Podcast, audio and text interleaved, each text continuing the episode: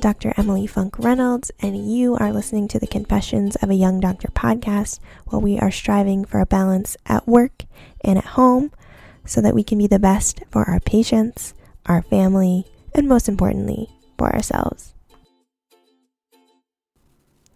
Hi, guys. Happy Father's Day. Um, I just got home from seeing my dad and earlier was able to see my grandfather. So it was a good day, and I hope that if you celebrated, that you had a good day as well. Um, so it was overall an eventful um, weekend. It was my one Saturday of the month to work um, so I worked 8 to 1.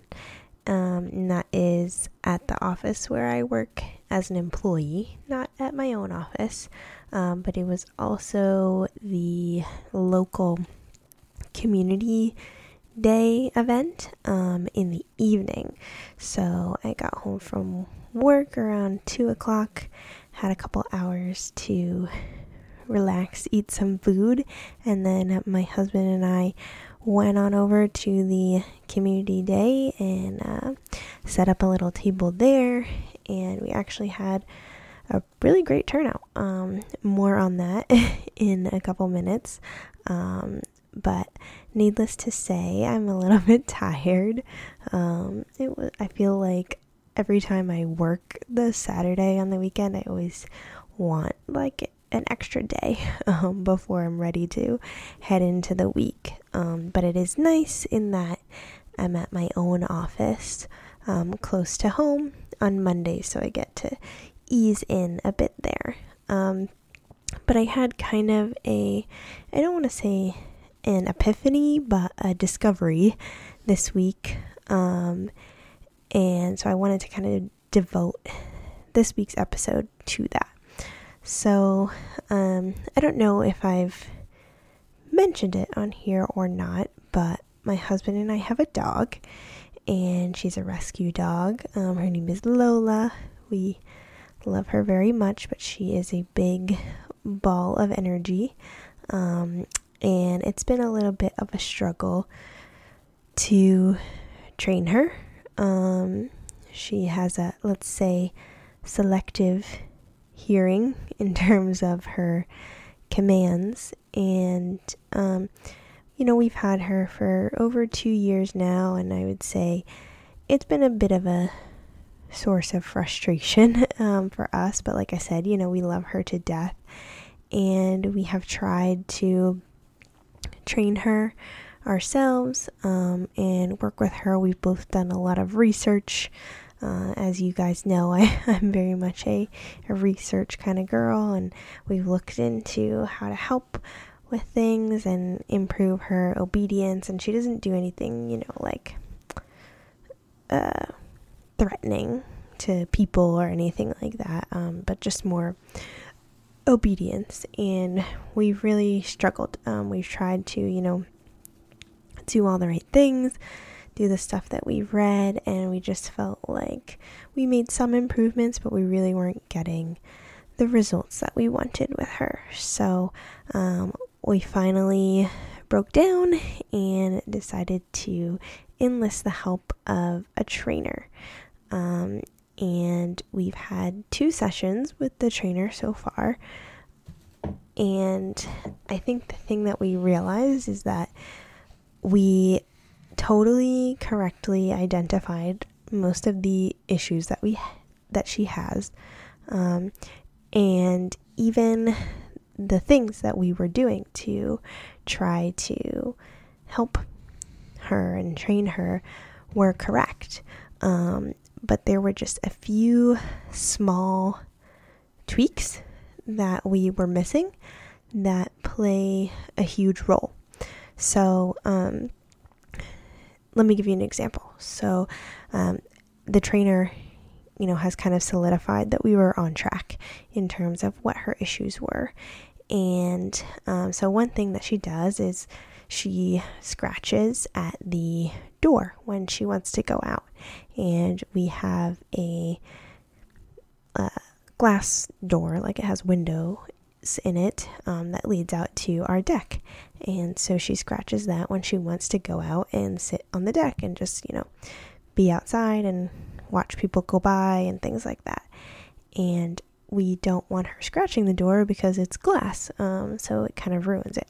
So, um, usually before she goes out, if we if she scratches the door, we always make her sit before she goes out, and we won't allow her to go out just from scratching. So we're trying to, you know, teach her that she has to sit patiently by the door, and then we'll acknowledge her and let her out. Um, and that's something that, you know, we have been doing on our own. But then when we would take her for walks, like out on her leash, out our front door of our house, we never did anything like that. We would just put the leash around her and then, you know, walk right out the door. And a lot of times she'd be very excited to go out and just kind of waltz right through. And the trainer had us basically do the same thing that we were doing with the glass door with our front door before walks. So one of the first things that she had us implement is making Lola sit a few, you know, feet back from the door and wait and then have us open the door first and then allow her to come out. Um, so to just kind of set the tone that, you know, we're leading the way and that it's our command and our decision when she can and can't go out. And you know, like I said, it was something that we were already kind of doing with the door out to the deck, but not something that we ever even thought about doing with the door to the outside because, you know, when we're taking her for a walk, we're not concerned about her going outside and she's not scratching the front door. So it just didn't ever occur to us. Um, and that has already changed her behavior pretty significantly. And um, it was just kind of a really big realization for me.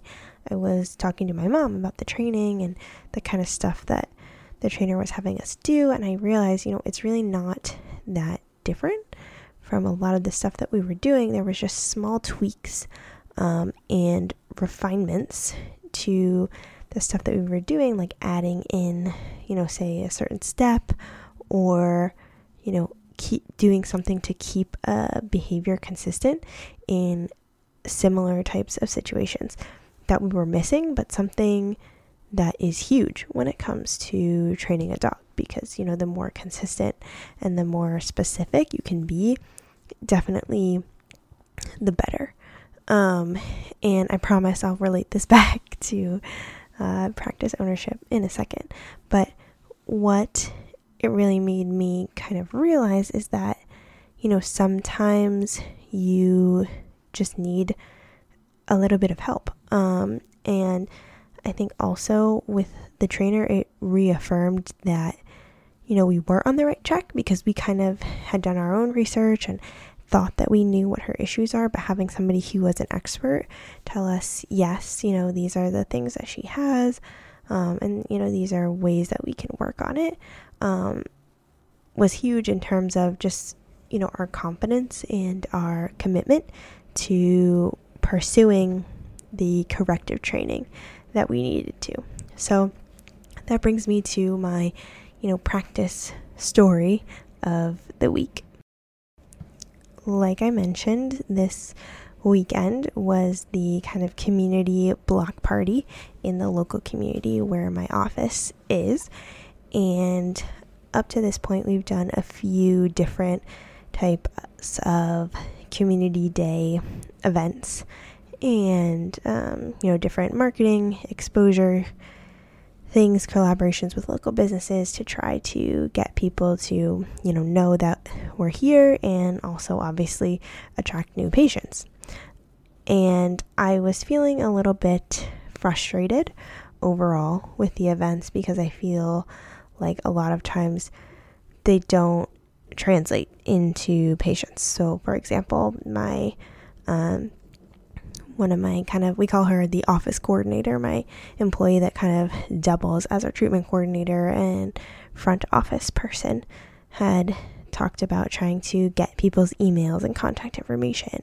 And we were raffling off whitening and we've done a few events and we got people's emails but then like the people who won didn't even care enough to come to the office and pick it up.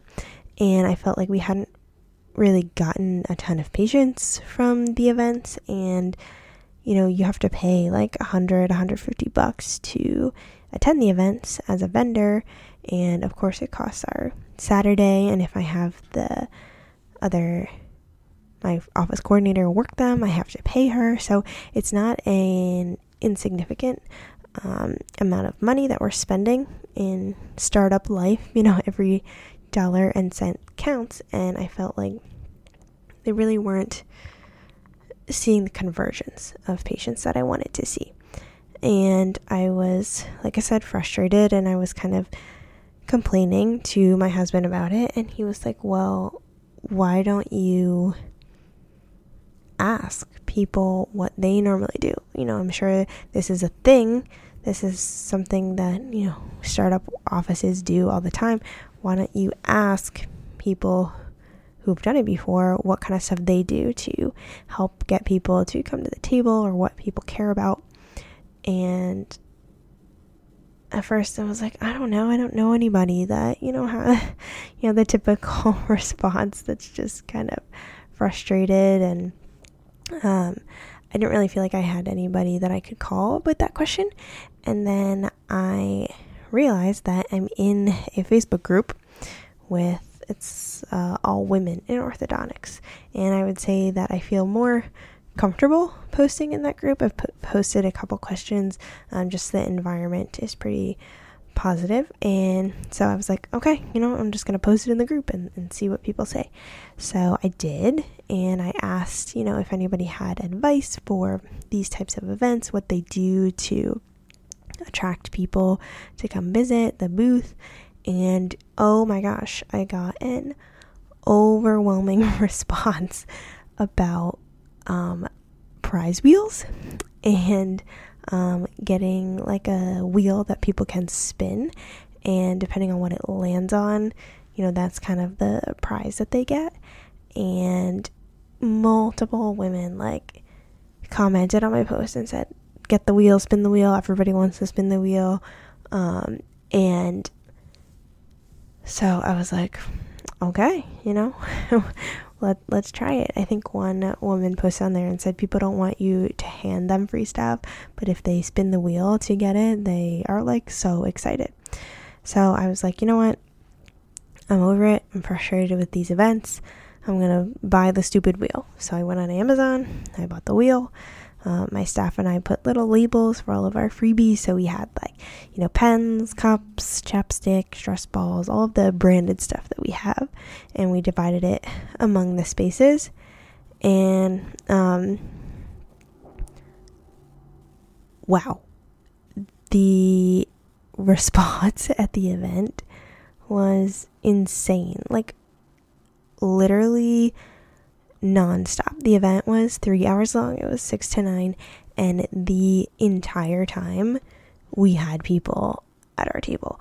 Oftentimes, we had a line of people waiting to spin the wheel, and it was actually really fun to see how different kids got excited about different things. So, like, some kids would be like, oh my gosh, I really want a toothbrush. And um, a lot of kids really wanted, you know, the stress balls and would be upset when they got a toothbrush. And then there were other kids that would get like a pen and be like, oh my gosh, the pen.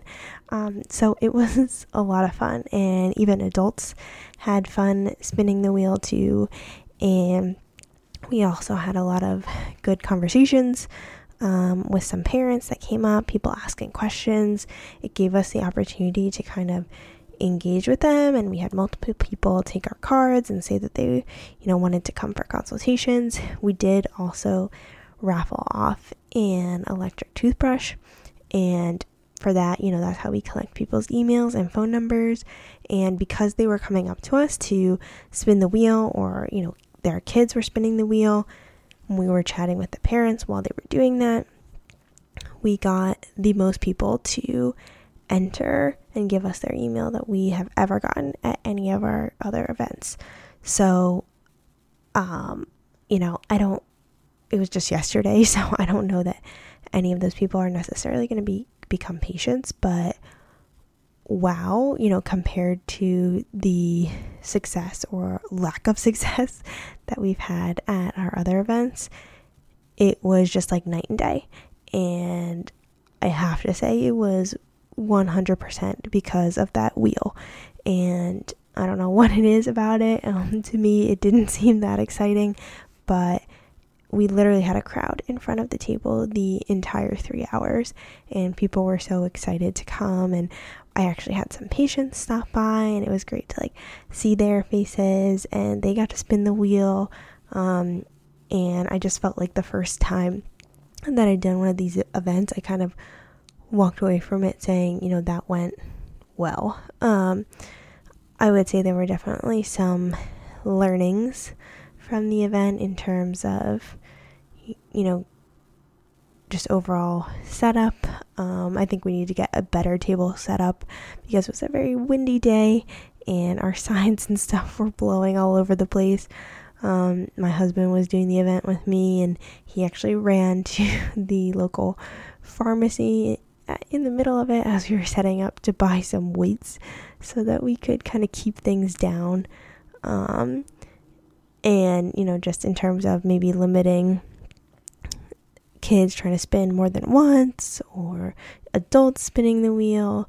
Um, so, definitely some things we need to tweak in the future. But um, it was a huge difference from anything that we've done in the past. And that 100% would not have happened if I had not posted in the Facebook group because it's like I had seen those wheels, but it's not something that I ever thought to do because honestly, to me, it seems kind of stupid. Um, but 100% people loved it and it just really kind of showed me that you know we were on the right track right just like with the dog training. We were giving people away, you know, our swag and we had the raffle, but we were missing that element to kind of get them to the table and draw people in and be able to talk to them and getting that help from the Facebook group from other people who have had similar experiences was what we needed to kind of push through and and get the response that we were looking for. Just like with my dog, you know, we did the research, we kind of knew the right things, but we needed that little extra help from the trainer to be able to start to see a change and to stay consistent. So, I guess my point with this week's episode is to kind of show you that even if you feel like you've done all the research, you know as much information as possible, there's really no substitute for expertise and experience. And if you don't have it, you need to go out and find somebody who can help you. I think me in particular, I a lot of times get caught up in trying to do everything myself and thinking that, you know, I can just research it and trial and error and, and figure things out on my own. And while that might be the case, you know, I saved myself a lot of time of, you know, going to different events and trying different things and seeing until something stuck. I don't know that I ever would have discovered the wheel if I hadn't, you know, asked. And now that that's going to be like my go-to thing at future events. So I will definitely keep you guys posted on this week. I'm excited to see like if anybody calls or or what happens in terms of converting those patients, but I really just wanted to say that, you know, don't be afraid to ask for help. And a lot of times it's just a small tweak that can make a huge, huge difference. So I hope this can be an example for anything in life for you, whether it's business, personal, you know, whether you have a practice or you're still just practicing. Um, if there's something that you're struggling with, talk to people, find out what they do and things that work well for them because you never know what that little thing could be that would make a huge difference for you. So that's all I got for this week, guys. And I hope you have an awesome week. And I'll check back in and hopefully uh, let you know that we booked a lot of patients this week. All right, I'll catch y'all in the next one. Bye, guys.